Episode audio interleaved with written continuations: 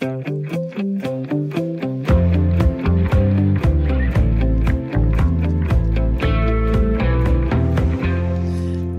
indenfor til endnu en omgang radiofonisk lægekonsultation her hos Spørg Lægen på Radio 4. Netop nu træder vi ind i sæsonen for de store danske musikfestivaler. Northside i Aarhus øh, er allerede løbet af stablen. Snart følger Tinderbox i Odense og den største af dem alle, Roskilde Festivalen. Selv tjekker jeg ind på Smukfest i Skanderborg til august, og der er mange flere af slagsen. Udover at høre musik, så er der også rig mulighed og tradition for at få lidt under Vesten. Det danske samfund og den danske kultur er mange steder bygget op om druk og alkohol, og der bliver altså også drukket igennem på sommerens festivaler, hvor rigtig mange unge mennesker vælger at bruge en del af deres ferie. Men øh, det er ikke kun alkohol, der indtages, når der skal hygges i solen eller festen skal peppes op. De senere år er forbruget af euforiserende stoffer steget markant, ikke kun på festivalerne, men i bylivet generelt. For nogle er det en glidebane ud i kriminalitet og et endnu større forbrug af stoffer. For andre er det bare en periode i livet og noget, som altså ophører igen. Men uanset, når det gælder unge mennesker, så påvirker både alkohol og andre stoffer en hjerne og en krop i udvikling. Det påvirker dømmekraften og evnen til at sætte grænser. Hvad rusmidlerne gør ved os, og hvordan det står til med hårde stoffer i det danske sommerland, det skal vi blive klogere på i dagens program. Jeg får blandt andet besøg af psykiater Henrik Rendum og en sygeplejerske for, fra foreningen Antidote.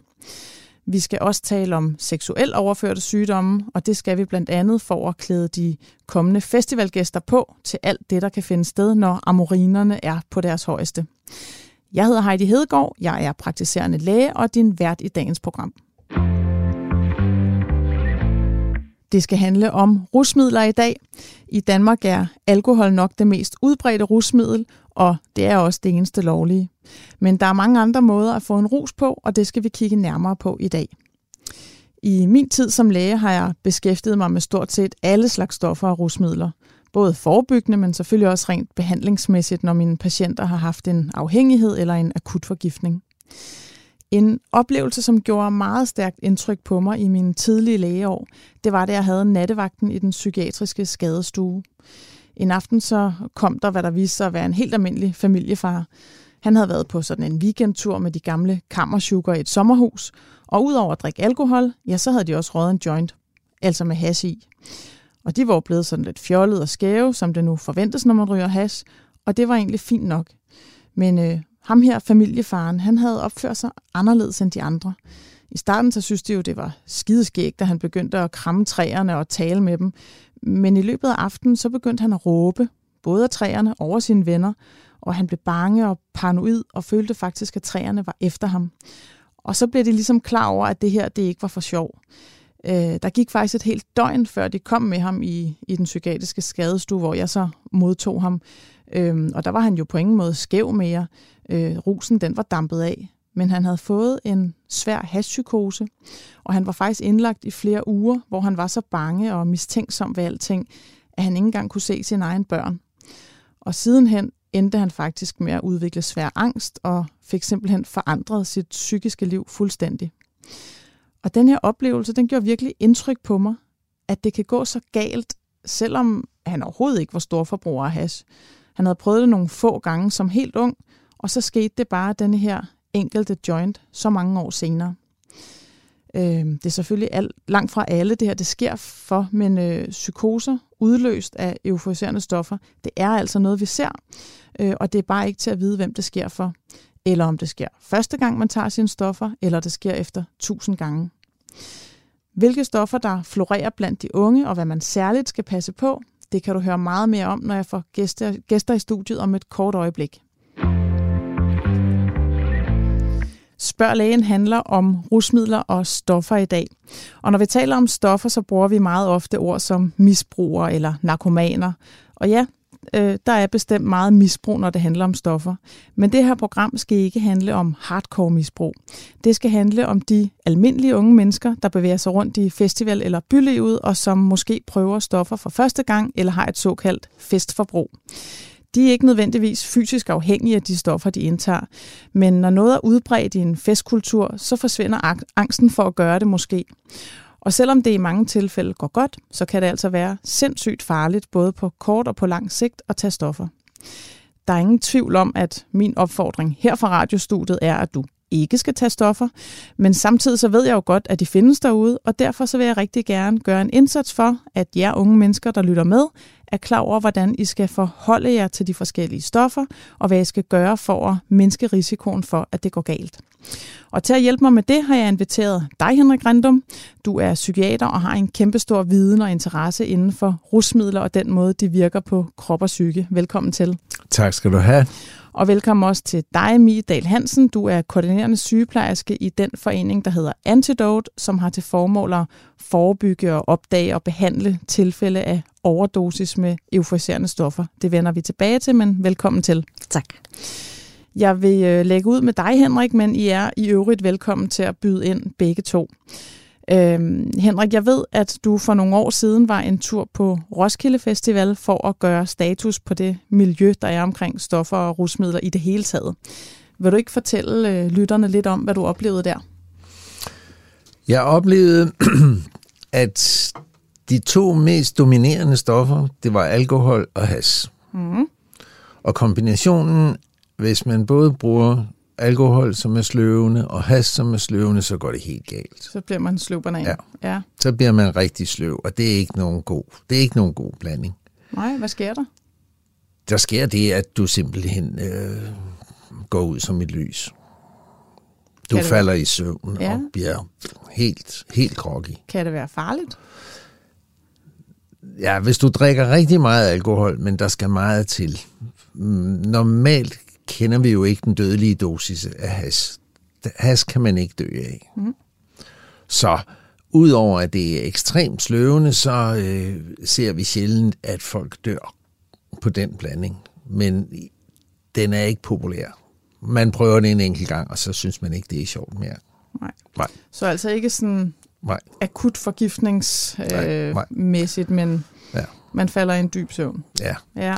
Til gengæld må jeg sige, at det var helt utroligt så meget lighter, nej, lattergas, jeg mødte. Specielt ude på campingpladsen var det helt vildt så meget lattergas, der Og var det, gang i. der kommer i de her små patroner, ikke også? Ja, det gjorde de jo. Ja. Men nu er man gået over til de store blå, som sådan cirka 30, den, den er, det er sådan en trykflaske på 30 30-40 cm og en 8 cm i diameter. Okay, så det har man opskaleret til nu, har de store ja, bøtter ja, med. fordi nu, nu, nu gider vi ikke de der, man gider ikke de der små nogen, man skal have alt for mange.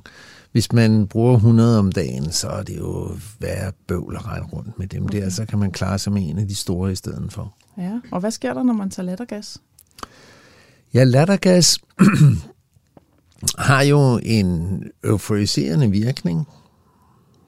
Det er derfor, man bliver let og glad og får lyst til at grine. Mm. Men det har også en svag morfinvirkning, som gør, at man kan blive afhængig af det. Og vi har rent faktisk, jeg har set nogle stykker, hvor vi har måttet afruse dem, fordi de får for meget, har fået for meget gas og dermed er blevet morfinafhængige. Ja, så de skal sådan Ja. ned, nedtrappes nærmest. De skal nedtrappes, Ja, ja, de skal nedtrappes, ja. Fordi de får abstinenser ellers. De får, noget, de får det ikke sjovt. Nej. Nej.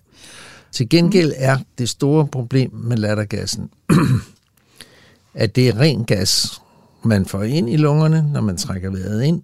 Så får man bare ren gas ned i lungerne. Når man puster ud, så kommer man af med sin kuldioxid. Kuldioxid er et affaldsstof, vi producerer, når vi bevæger os. Mm.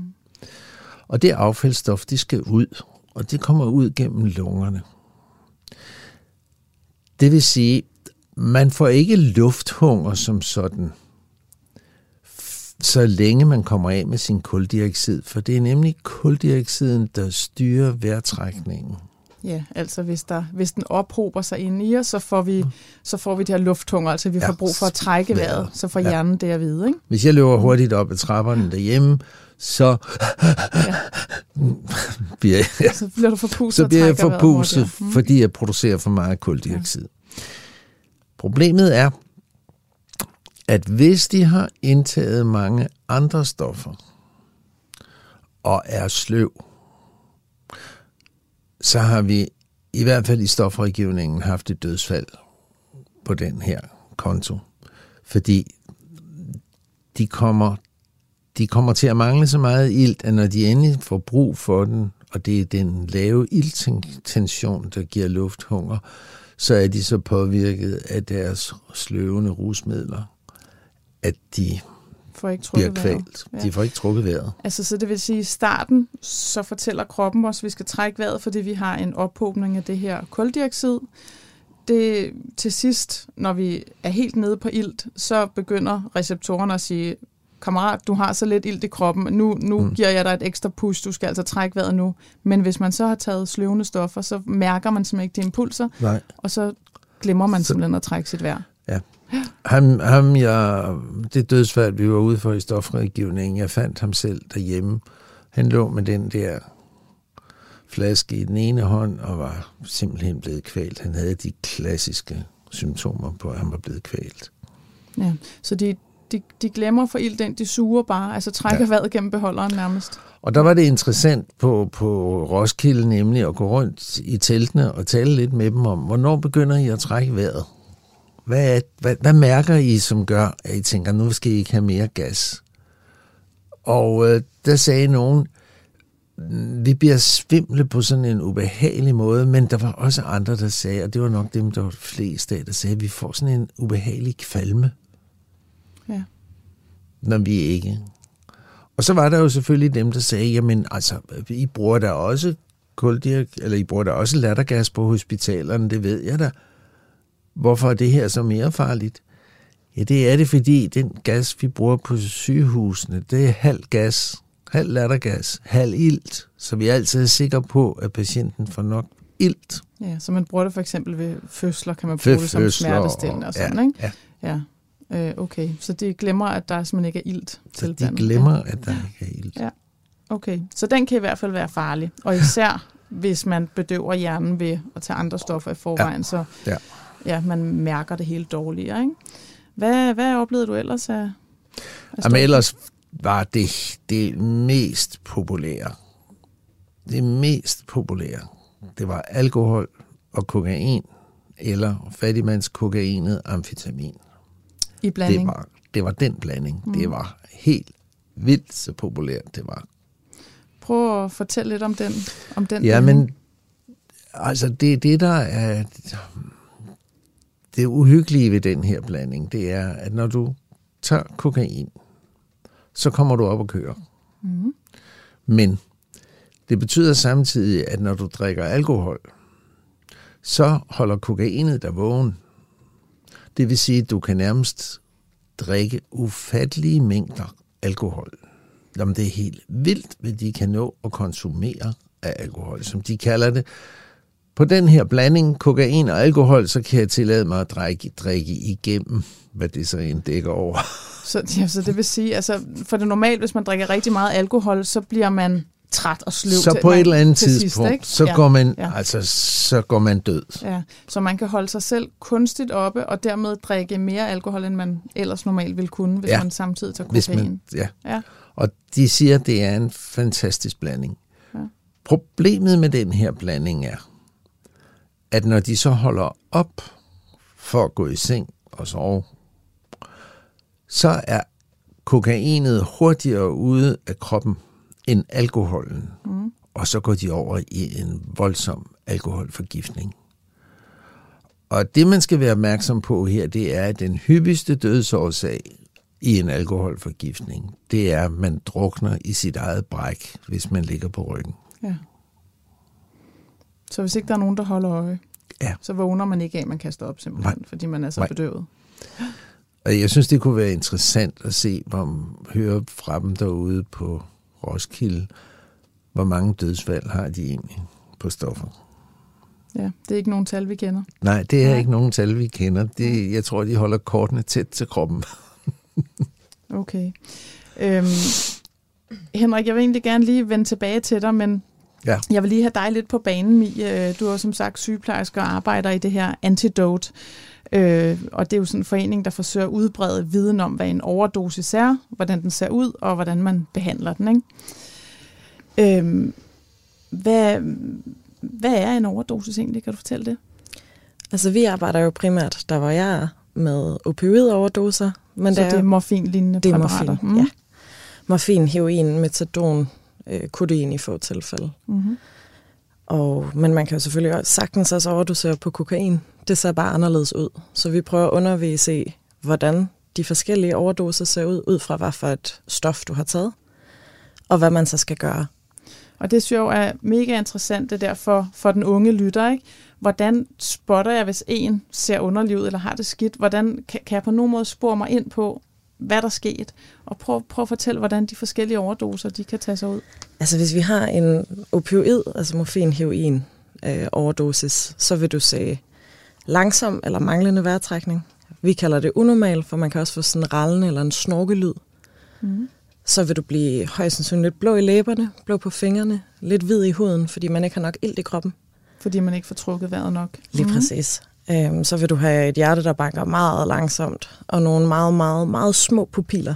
Ja, så hvis man åbner øjnene, på øjnene og kigger på det sorte i øjet, altså pupillen, så vil det være bitte, bitte små, en lille knappenålshoved. Ja. ja, det anbefaler vi egentlig ikke, man bruger så lang tid på, Nej. hvis der er en, der ikke trækker vejret. Nej, Men, øh, fair nok. man kan nogle gange se det inden, altså inden hjertet stopper helt, der vil du kunne se de blå læber og pupillerne, og så kan man ret hurtigt spore sig ind på, at nu skal de have den her antidot. Ja. Og bare lige, man skal ikke kigge på de pupiller i strålende sol, fordi der vil de fleste være små. Så ja. i et lidt dunkelt rum, ikke? Ja, og man kan også sige, hvis man så har blandet stoffer, så kan det også være enormt svært at se. Mm. Så kan det være, at pupillerne er store, selvom der egentlig er rigtig meget opioid i blodet. Så det er ikke en præcis øh, pinpointer. Men altså, man bliver sløv og langsom, kan man sige, i ja. hjertefrekvens og sådan noget af. Øh, øh, af de her stoffer. Ikke? Og morfin, det er jo altså et smertestillende middel, som rigtig mange får. Som øh, nogen får, men jeg tænker, det kan være, at man har fået det andre steder, end at det lige er blevet ordineret af lægen. Ja, i hvert fald der de brugere, jeg ser stofbrugere, jeg ser, de har sjældent fået det ordineret af lægen. Ja, okay. Der er selvfølgelig nogen, der går på heroinklinikker, men øh, majoriteten køber det. På gaden? Ja, ja, på det store apotek, som vi kalder ja, okay. det. Øhm, og, og der ja. er det jo, det synes jeg, det er også vigtigt at, at nævne, ikke? At, at der er jo nogle morfinpræparater, der er rigtig efterspurgt i gaden, som for eksempel Oxynorm og Oxycontin. Ja. Og en Oxycontin-tablet, nu skal jeg jo ikke sidde og opfordre nogen her, men en Oxycontin-tablet kan koste mellem 3 og 400 kroner, hvis det er en 80 mg tablet. Og der er jo altså noget af den her morfin, der havner på det illegale marked, fordi det er en stor fristelse for nogen. At sælge det. At sælge ja. det. Okay. Det er det. Og er, kan være rigtig vanedannende. Ja. Jamen, det, de kan dø af det, altså. Ja. ja. Og det, det, hvis jeg lige må nævne, mm. vi slår flere ihjel på stoffer, end vi gør i trafikken. Vi havde 265, der døde for to år siden på stoffer, og der var cirka 150, der døde i trafikken. Ja. Vi slår 100 flere ihjel på stoffer. Derfor kan jeg jo heller ikke, når jeg er ude i kommunerne og tale med byrådene, lade være med at sige, kunne I ikke spare bare en enkel, en enkel rundkørsel og bruge pengene i stedet for på en indsats. Måske. Ja, på en indsats med stoffer. Okay. ja, altså. ja. Det er, der er heller ikke rigtig, der er ikke så mange, der kender det tal, så når man fortæller det til dem, at der er cirka 100, det er cirka 100 mere de sidste 30 år. Altså tallet har ligget ret stødt. Okay.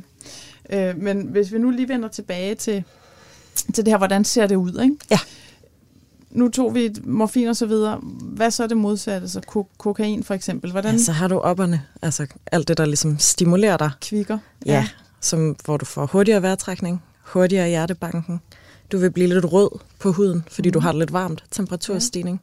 Ja. Både karne udvider sig. Ja. ja. Øhm, så kan der være både aggression, øh, fordi folk får det ubehageligt ved det her massive hjerte, der bare pumper. Ja vrede, øh, udadreagerende. Ja, ja, forvirret, forkvalmet. Øhm, og så på et eller andet tidspunkt mister de jo også bevidsthed, når hjertet ligesom ikke kan holde til det længere og går ud. Men opstarten er egentlig det modsatte af opioidoverdoser, hvor du ser dem være sådan meget rystende, hyperventilerende. Øhm, og så den her rød, rødmossethed i huden, store mm. pupiller. trang til at bevæge sig, motorisk uro. Vi kalder det fnider for dem, der sidder nede hos mig i øh, Fexelancen. At du får en voldsom motorisk uro. Øhm, ja, og for de fleste, så der, der er jo ikke nogen modgift til. Nej, det er det også, jeg vil høre dig om, fordi foreningen der, du arbejder hos, hedder jo Antidote, ikke? og det betyder ja. antidot på dansk, og en antidot, vil du ikke lige forklare, hvad det er kort? Jo, og jeg har den jo med, ja. fordi så kan man jo lige, det kan man jo ikke, fordi vi er radioen, men I kan se den. Vi kan snakke om den. Mm. Øh, men det er sådan en lille hvid næsespray. Men så, hvad er en antidot sådan? Det er den direkte modgift til det stof. Øh, den her er så naloxone, som er modgiften til opioider. Ja, så ligesom man hvis man blev bidt af en slange ude i junglen, så kunne man have noget modgift. Øh, så har man det altså til øh, de her opioider, som er morfin og heroin og sådan, ikke? Jo, man kan mm. sige, at den virker ikke mod øh, opper, altså den virker kun mod opioider. Ja, så men ikke kokain. Nej, nej, vi anbefaler altid, at man giver den alligevel, for man ved ikke, hvad der er i det stof, man får. Så den kan ikke gøre noget galt? Den kan ingen, der er ingen bivirkninger. Du kan ikke gøre noget galt med den, udover ikke at have den på dig. Nej, og du sidder, jeg, jeg kan se den, det er sådan ja. en lille næsespray. Det er sådan, den ligner lidt en rumraket, ja. synes vi i hvert fald inde på kontoret. Mm. Øh, den virker kun én gang, så man skal ikke lige prøve den af, ligesom Nej. sådan en Otrivin. Den skal ligesom op i næsen, og så klikker ja. man. Bare i et næsebor? Bare i et næsebor. Og så fyrer den af en gang? Ja. Hvis så nu man har taget noget heroin, eller noget, den hjælper på, hvad sker der så? Så vågner du op inden for cirka 30 sekunder til et minut og så vågner, det... altså, vågner helt op. Ja, så det går rigtig hurtigt. Ja, mm. og hvis man ikke gør det, så kan man altid give flere. I de sæt, vi giver ud, er der to. Okay. Øhm, jeg har behandlet en overdosis, hvor der var behov for fire. Det er der ikke normalt, skal det lige sige, han havde bare fået et, et ordentligt drøn. Og hvem giver I det? Det er sådan en lille sort taske, kan jeg sige, med sådan en gul øh, skrift på, hvor der er et, et kryds, og så står der... Øh, Stofbruger førstehjælp. Ja, og Antidote Danmark står der. Øh, og så får man den lille næsespray i. Hvem, hvem, hvordan får man sådan en pakke der? Man kommer til et pop-in-kursus hos os til, på vores kontor hver torsdag. Og jeg holder til på Vesterbro i København, ikke også? Ja, onkel ja. Danis plads. Ja, holder kurser, yes, i det hvordan man vi. bruger den. Vi kommer også ud, hvis folk har bestilt os. Vi har været ude ved nogle væresteder, øh, også ved stofbrugere selv.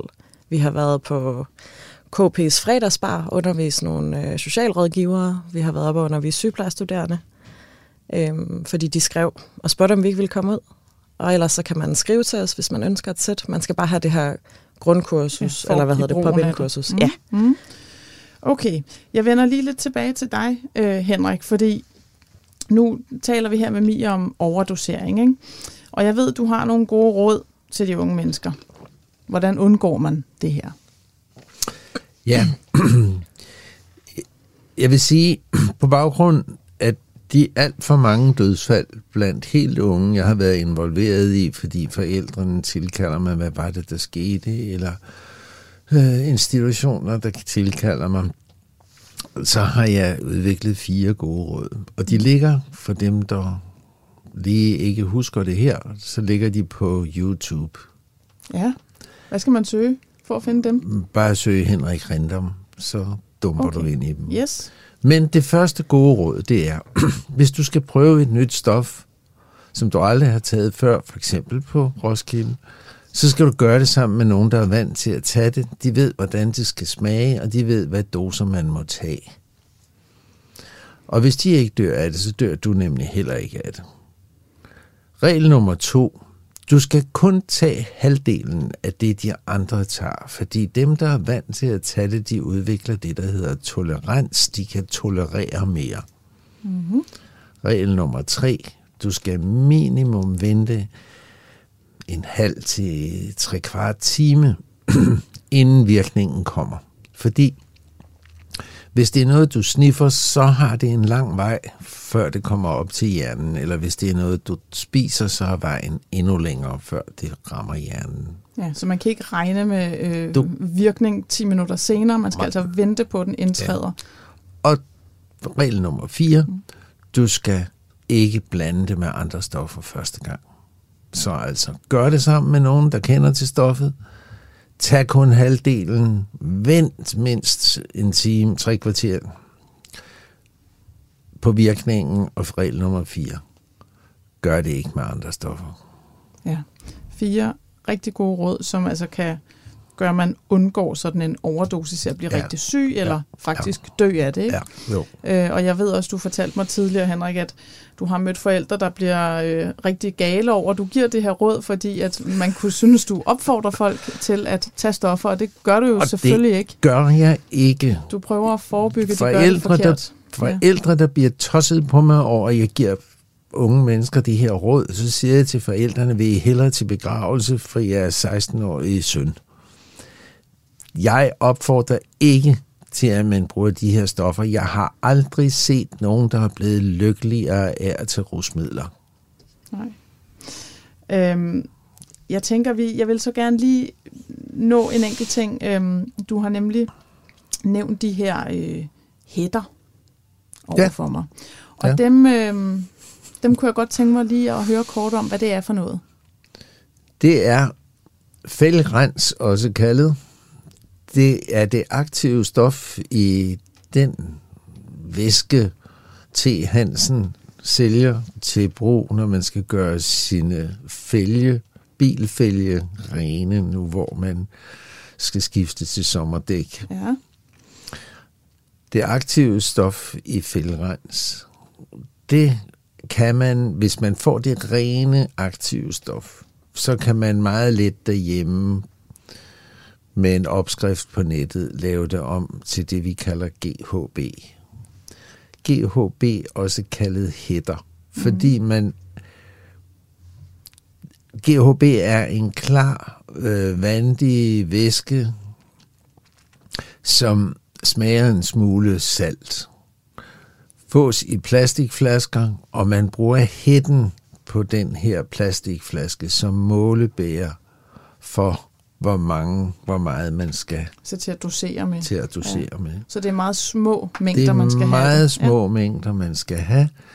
Øhm, man taler typisk om, hvor mange hætter er du til. Ja. ja. Og vi taler om at gå hætte kold. Det er, hvis man får, får for meget. Ja. Og virkningen af det her er på en måde som alkohol, men Ja. ja. meget, meget voldsommere, ikke? Meget Ja. voldsommere. Meget voldsommere. Og hvis man bliver afhængig af det, så er det nogle... Jamen, jeg tror aldrig, jeg har set nogen abstinenser, der bare tilnærmelsesvist ligner så voldsomt, som det her er.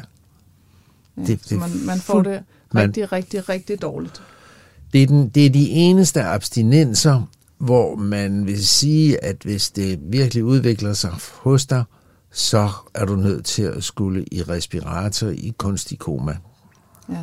Og det der, det der øhm, altså sker med rosen og det her øh, ret få milliliter, centiliter, man skal have af det, Ja. det, det, altså du, det her, du siger, man går hættekold.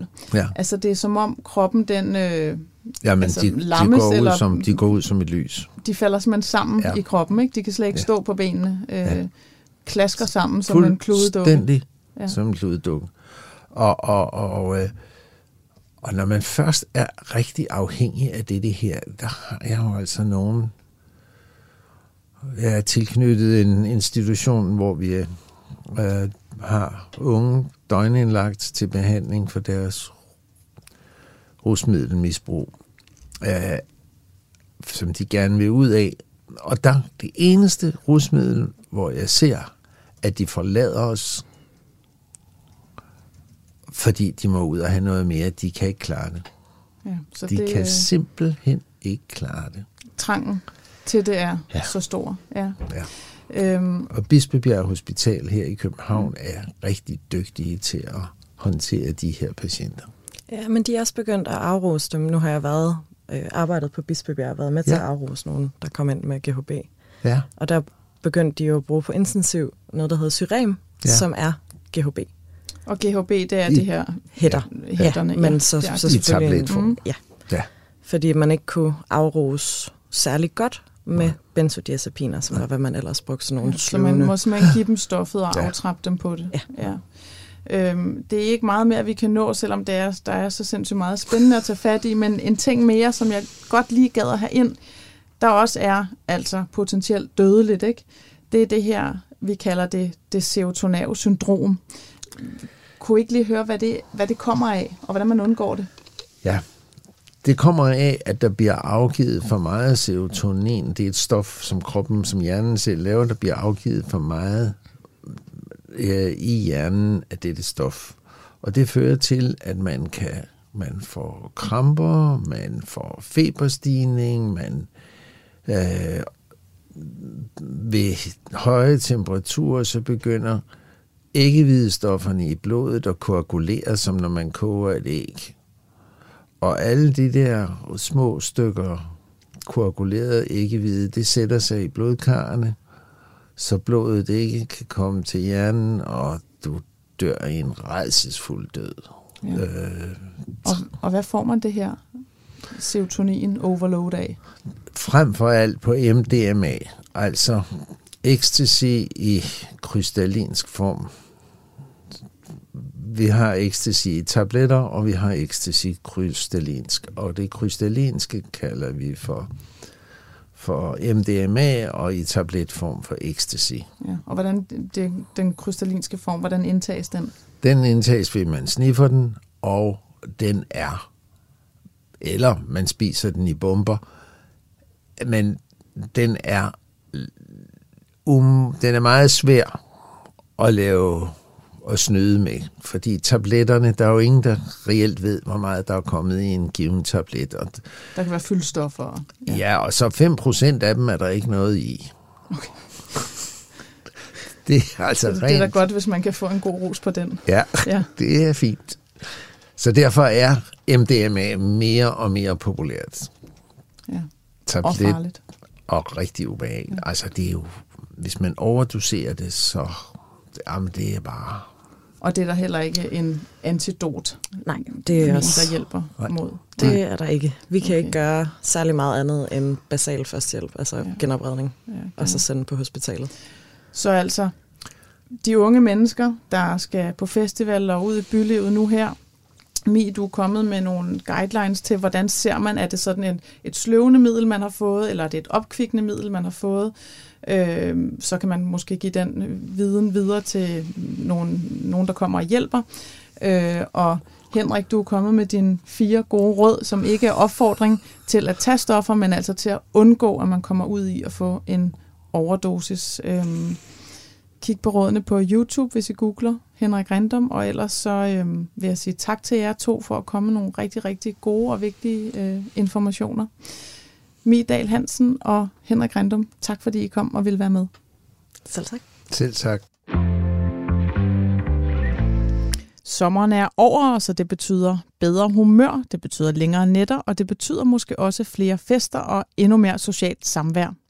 Som vi har talt om i dag, betyder det også festivaler og muligheden for at stifte nye bekendtskaber på de oppustede madrasser i teltlejren. Nu skal vi til et emne, som måske ikke er direkte relateret til det at indtage rusmidler, men de kan måske sænke paraderne lidt. Ja, for øh, sommeren betyder også, ud over brun hud og sand mellem tæerne, mere kissemisse og løsluppen stemning. Men hvis ikke man passer på, så kan en hed sommer også give mere end bare gode sommerminder, nemlig køns- eller sexsygdomme. Og til at guide os igennem konsekvenserne af en måske ikke helt gennemtænkt festivalnat, så har jeg inviteret dig, Jeppe Hall. Du er antropolog og daglig leder af det, der hedder Sexlinjen for Unge i Sex og Samfund. Velkommen til. Tak skal du have. Jeppe, hvilken seksuelt overført sygdom er den hyppigste? Jamen, øh, det er klamydia. Det er i hvert fald den, som øh, hvad det hedder, har nemmest ved at komme omkring. Øh, altså har, den smitter nemt? Den smitter nemt. Ja. Vi har, altså, man, man kæmper altid om, hvem der er de mest hyppigste, fordi der er også rigtig mange, der er smittet med herpes, men de er jo blevet smittet som børn måske, ved bare, at deres mor kysser lidt på dem, for eksempel. Ikke? Ja, fordi herpes, det er sådan en, man egentlig har livslangt, og som ligger og gemmer, sår, ikke? Ja, gemmer så, sig lidt i næverne. Men, men når man kommer op og bliver seksuelt aktiv, så er det især klamydia, som er den mest udbredte. Mm. Hvor mange, kan du give et estimat på, hvor mange smittede der er i Danmark? Der er omkring 50.000 smittede, hvis man tænker på, at der også er et mørketal.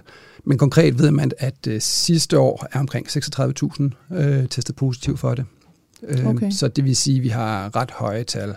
Og det ligger over 30.000 hen de, sådan, de sidste 6-7 øh, år bagud i tid. Ja, så der kan være altså 15-20.000, som er smittet uerkendt, altså uden det, ja. uden de ved det. Ja. Mm.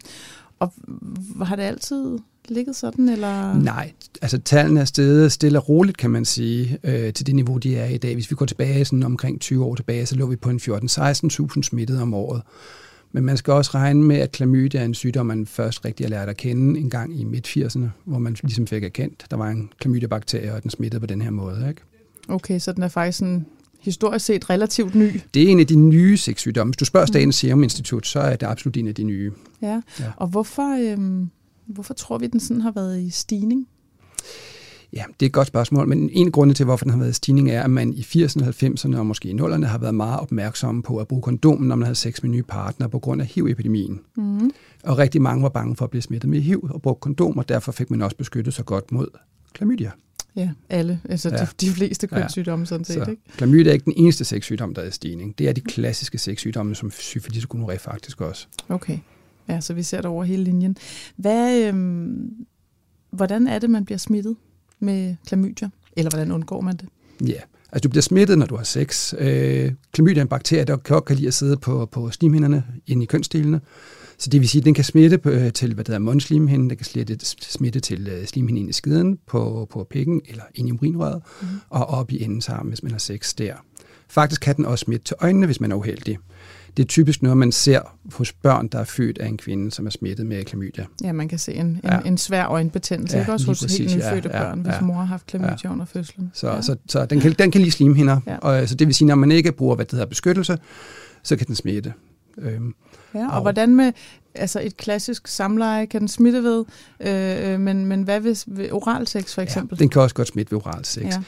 Det, den har ikke sådan, altså når vi siger oral sex, så dækker det over flere seksuelle praktikker. Man kan sige, den smitter fra pikken til munden ved et blowjob for eksempel. Mm.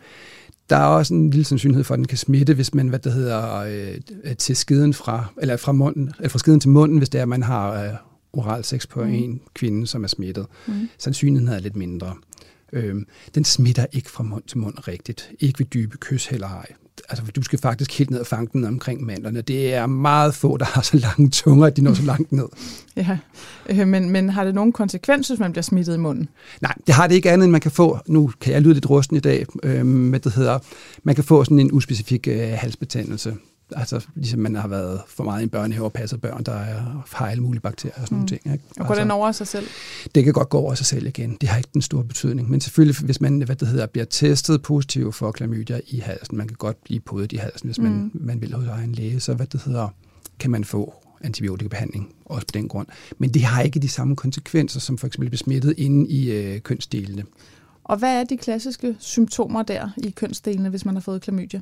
De klassiske køn, altså det er jo, det er når du, hvad det hedder, når det begynder at brænde og svig, ligesom om, at du havde tiskår, eller glaskår, når du skal tisse, så er, er det et af tegnene, og noget andet er, at du kan få udflået.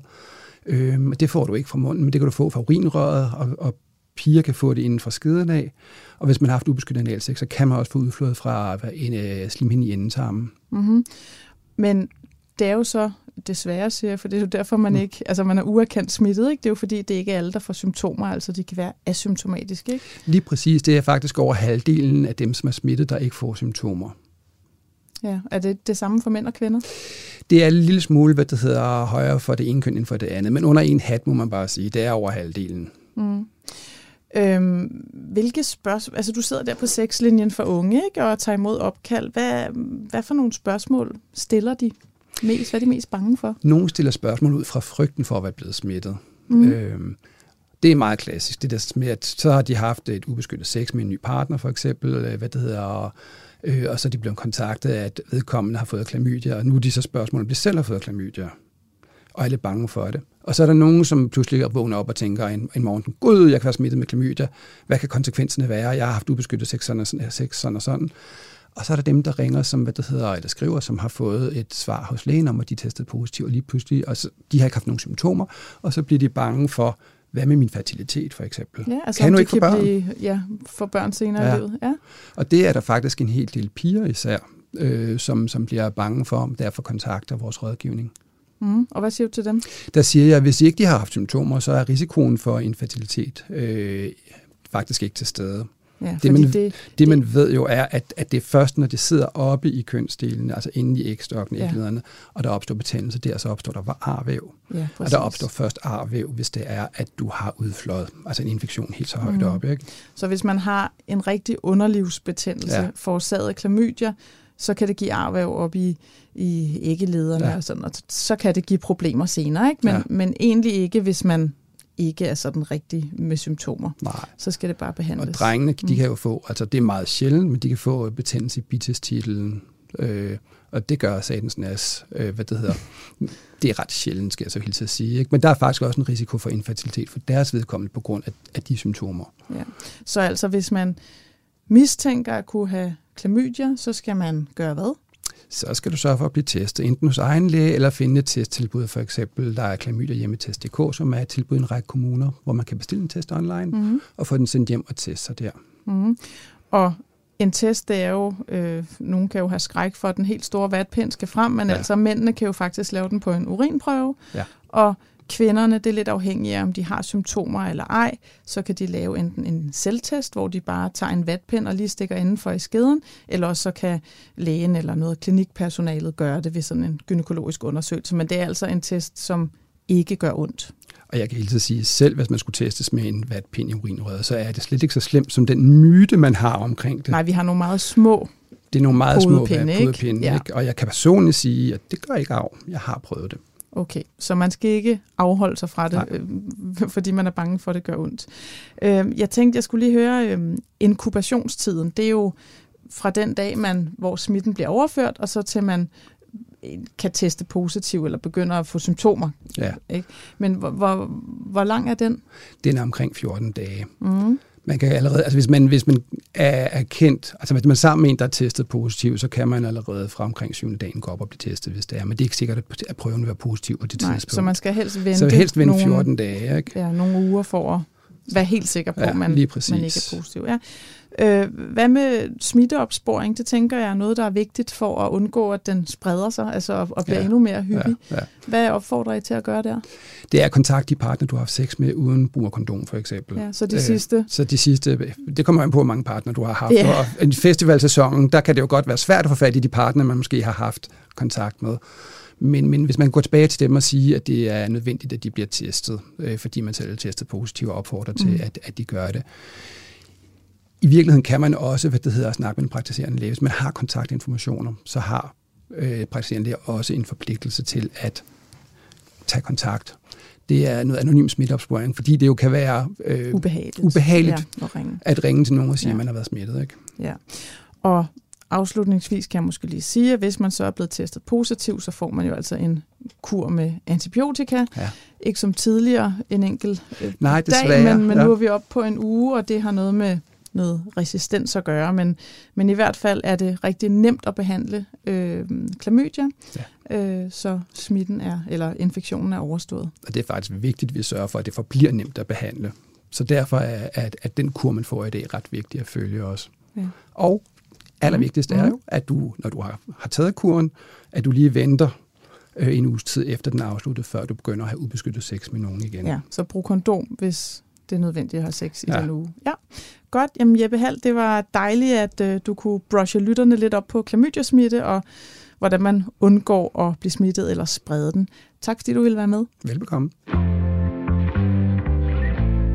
Vi skal kort runde et højaktuelt emne. I sidste uge talte min medvært Michael Christensen med Sundhedsstyrelsen om det abekoppevirus, vi har fået til Danmark.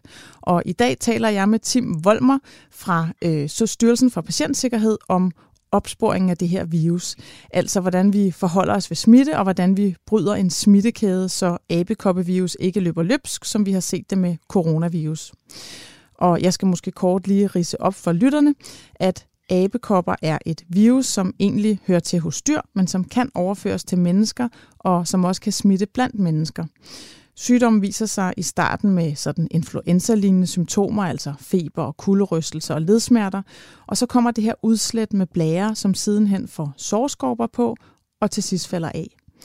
Øh, abekopperne øh, forekommer overalt på kroppen, og sygdommen er smitsom i den periode, hvor der er symptomer, men altså ikke i inkubationstiden, som er fra man bliver smittet og indtil symptomerne starter, og der kan gå helt op til 21 dage. Tim Volmer, du er med mig her i studiet, og du, nej, du er med på en telefon, undskyld, og du er overlæge ved Styrelsen for Patientsikkerhed. Velkommen til. Tak for det. Tim, jeg skal høre, hvordan foregår øh, smitteopsporingen af abekopper i Danmark? Altså, hvordan finder I nærkontakter? Ja, vi får jo øh, besked fra øh, Statens Serum Institut om øh, de personer, der er, hvor der er påvist smitte med viruset. Og øh, der gør vi så det, at vi øh, kontakter de øh, smittede og øh, ved en øh, telefonsamtale med dem ligesom prøver at afgrænse øh, smitteperioden, øh, i hvert fald sygdomsdebut-tidspunktet, og dermed tidspunktet for, hvornår de tidligst har kunne smitte nogen. Mm. Øh, og øh, så øh, taler vi med dem om, hvem vi, øh, hvem vi opfatter som nære kontakter, som er i risiko for at kunne være blevet smittet øh, i den tid, der er gået fra de blev syge, og indtil diagnosen er blevet stillet. Øh, og øh, så orienterer vi dem om, hvordan vi øh, forventer, at de forholder sig fremadrettet, for at de ikke skal udsætte øh, yderligere personkreds for, for smitte. Men, men, men dem, så, ja, undskyld. Ja, jeg vil bare spørge, dem, dem som I opfatter som nære kontakter, altså ringer I så til dem, eller ringer den syge selv, eller hvordan foregår det? Det, det har været lidt forskelligt. Øh, vi har ringet til øh, de kontakter. Øh, men den smittede har også selv i et vist omfang ringet til øh, kontakterne. Øh, så, så vi har taget i telefon både med den smittede og så efterfølgende med dem, vi har aftalt ligesom, og enedes om at være nære kontakter. Okay, og, og det er jo for, kan man sige, at, at sørge for, at der ikke er flere, der bliver smittet, altså det ikke spreder sig, men I prøver vel også at, at spore tilbage, altså hvem, hvem ja, kan den syge være blevet smittet? Ja, ja. Det, det gør vi så også. Altså, vi prøver at spørge den smittede om, øh, hvor tror du, du har, øh, hvordan tror du, du er smittet? Øh, hvor henne og af hvem? Og så videre. Og, øh, og i det omfang, vi kan indkredse det, så vil vi også øh, prøve at håndtere den kontakt. Okay. Øh, og er det så jer, der melder sygdommen til myndigheden, eller faktisk, du siger jo, I får beskeden af, af Statens Serum Institut, så hvem, hvem ja, har vi, meldt det til dem? Ja, det har jo de øh, læger, der har sendt materiale til undersøgelse for virus. Øh, og helt indtil nu øh, er det øh, stort set forbeholdt øh, læger på, på det, der hedder de infektionsmedicinske afdelinger på nogle af de større sygehus i Danmark. Øh, ja. Det er dem, der ligesom øh, udtager prøverne og, og prøvematerialet og sender til øh, Serum Instituttet. Og det, det er så det materiale, der er i de der blære. Øh, det er der, hvor, hvor viruset hovedsageligt findes. Øh, og det er også den måde, det, det spredes på, det er ved tæt kontakt til, til andre mennesker, øh, som er smittet med, med de her blære. Og det kan enten være ved direkte fysisk kontakt, men det kan også være ved, at man simpelthen bare sover i den samme seng og ligger og knupper sig på lagene og dynerne, øh, øh, så kan smitten overføres på den måde. Man yes. kan faktisk der overføres ved, at man bare bruger den smittede persons tøj Ja, så altså indirekte smitte, ikke? Via beklædningsgenstand, håndklæder, sengetøj og sådan noget, og så direkte hudkontakt, seksuel ja. kontakt ja. måske, ikke? Ja. Også det, ja. Mm. Øhm, men altså, som vi lige var inde på før, så øh, smitter det her jo kun, når man har fået symptomer, hvilket jeg tænker må Præcis. være en fordel for øh, udbredelsen af sygdommen. Ja, og det er også for, for altså ligesom at, at øh, at øh, det ikke er ligesom med corona, hvor man faktisk kan sådan uforvarende komme til at smitte andre, inden man selv opdager, man, man, eller inden man selv er blevet syg. Øh, her der er man, når man er blevet syg, så er det først der, man begynder at smitte. Og ja. så hvis man bare går hjem i seng, øh, så smitter man ikke yderligere, øh, og så stopper smittekæden. Og hvad, hvad, hvad, hvad, hvad, hvad, sorry, du var ved at sige noget. Nå, men så, altså det, det vil øh, forventeligt gøre, at, at der ikke bliver tale om et nært så stort udbrud som, som coronapandemien. At, ja. det her, det burde være noget, der kunne inddæmmes. Det er i hvert fald forventningen. Mm. Og hvis nu man sidder derude som øh, privatperson, og man har mistanke om at være smittet, hvad gør man så rent praktisk? Øh, så ringer man til sin læge, sin almindelige øh, praktiserende læge, mm. Og, og, og, og fortæller om øh, problemstillingen, og så tager man i samråd med lægen stilling til, hvad der skal ske, om man skal op og kigges på hos sin egen læge, eller om lægen synes, at man skal direkte hen til en af de her infektionsmedicinske afdelinger og, og få vurderet, øh, om, man, om der skal tages prøver for det her. Mm. Så man, det, det er ikke noget, vi endnu i hvert fald gør hos egen læge, det her med at blive podet og sådan noget. Det sker kun inde på hospitalerne, ikke? Ja, og det, og det er måske også fordi, jeg tror, at øh, det er måske ikke altid så oplagt, hvad de der små elementer på huden, hvad de er for noget. Altså, de kan forveksles med andre sygdomme også. Øh, altså ja. med børnesår og med skoldkopper mm. og med flere andre sygdomme. Så, så det, det, det er måske meget godt, at man i mange tilfælde får egen læge til at kigge på det først, fordi hvis nu det var noget helt andet, øh, så behøver man ikke at komme ind på en infektionsmedicinsk afdeling for at få vurderet problemet. Ej, der, der er mange virussygdomme, som starter med sådan nogle blære der, øh, som kan ligne det. Ja. Ja. Øhm, ja. Jeg skal lige høre dig, fraråder I af folk at rejse til Afrika eller lande i Europa, for eksempel Spanien, som har flere smittetilfælde?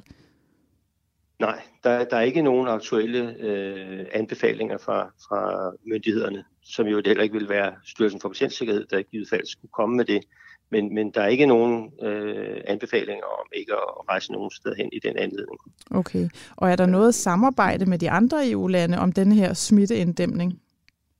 Ja, der er jo en, en, øh, en generel, øh, øh, et generelt samarbejde mellem øh, de forskellige landes myndigheder, når der er sådan nogle sygdomme her. Øh, så der sker automatisk indberetning øh, fra Statens Serum Institut til alle de øvrige lande, hvis vi får kendskab til, for eksempel hvis en af de nære kontakter er en udenlandsk statsborger, så vil de udenlandske myndigheder blive informeret om, at øh, den her øh, at deres statsborger er mistænkt for at kunne udvikle abekopper, eller har fået påvist abekopper, hvis det er påvist, mens personen var i Danmark. Okay. Øhm, så hvis vi lige summerer op her, så øhm, har vi altså med en sygdom at gøre, som vi ikke umiddelbart forventer løber løb, som, som corona har gjort det. Og hvis du derude får blære på kroppen eller sådan influenza-lignende symptomer øh, forud for dem, så skal du kontakte din egen læge og prøve at holde dig fra andre mennesker måske, indtil du er afklaret, om det kunne være abekopper. Men det er jo ikke særlig udbredt endnu, så sandsynligheden for, at det er noget andet, den er jo stor. Tim øh, ja. Volmer, tak fordi du var med, overlæge ved Styrelsen for Patientsikkerhed. Hej med dig. Hej. Nu er vi kommet til afslutningen af programmet, hvor vi skal, selvfølgelig skal slutte af med spørgsmål fra dig, der sidder og lytter med. Og her skriver Marie, jeg er bange for nåle og skal have taget en blodprøve. Hvad gør jeg?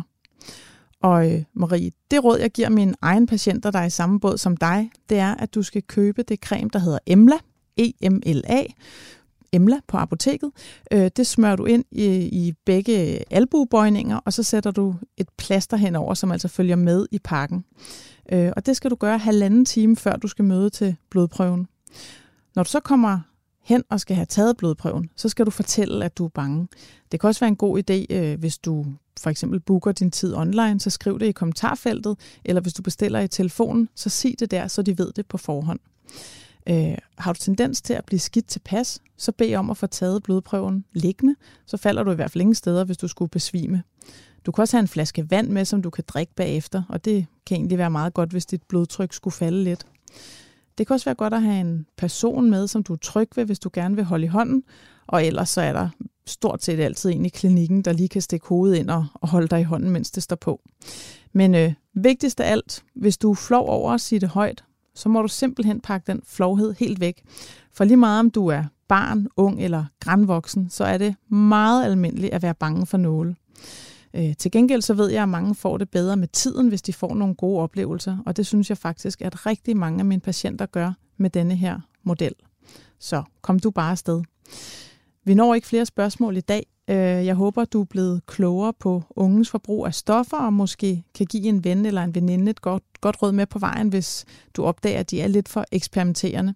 Og ikke mindst håber jeg, at du føler dig lidt bedre klædt på til at tage affære, hvis du spotter en overdosis. Forhåbentlig er du godt forberedt, når de lyse netter og festivalerne for alvor begynder. Overvej gerne, inden festlighederne løber af stablen, hvordan du vil beskytte dig selv og din partner mod sexsygdomme.